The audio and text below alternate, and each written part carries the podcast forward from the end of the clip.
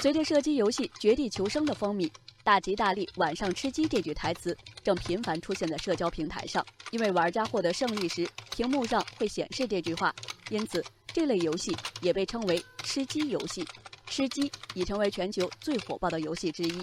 数据显示，《绝地求生》已经连续四十二周成为 Steam 平台销量冠军，而且中国玩家是这款游戏第一大用户源，活跃用户占比超过百分之四十二。英雄联盟、王者荣耀等游戏甚至因此而出现松动。最近更是有网友爆料，寒假报名参加了吃鸡游戏培训班，玩游戏都有了寒假补习班。消息一出，网友热议纷纷。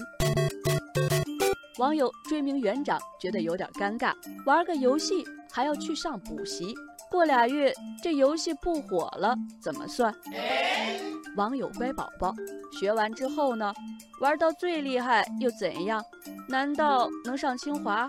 游戏一卸载就什么都没有了吗？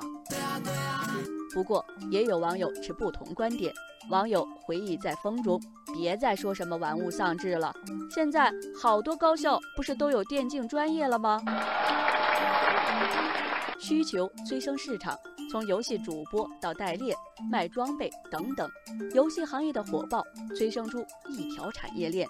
有人想在游戏里赢一局，就有人想办班教游戏技巧。网友陆子瑶说：“只要不违规，不拉着小学生没完没了的玩，自己玩还是让人带着玩，甘心输局还是所谓知耻后勇上培训班，都是个人自由，不必上纲上线，要淡定。”一度被认为是荒废学业的电子竞技，正大踏步走进高校课堂。据统计，截至二零一七年，已经有不少于二十二所高校设置了相关专业。另据媒体报道，目前电子竞技产业链涉及九个电竞行业方向，需求岗位方向达三十六个，岗位空缺达二十六万个，这些都是不争的事实。但我们想指出的是，并非沉迷游戏、玩好游戏就能上大学学电竞。为什么呢？学校相关专业培养涉及直播平台技术、竞技比赛组织、电竞行业媒体从业等等，这些咱可不能简单的把它和玩游戏画上等号。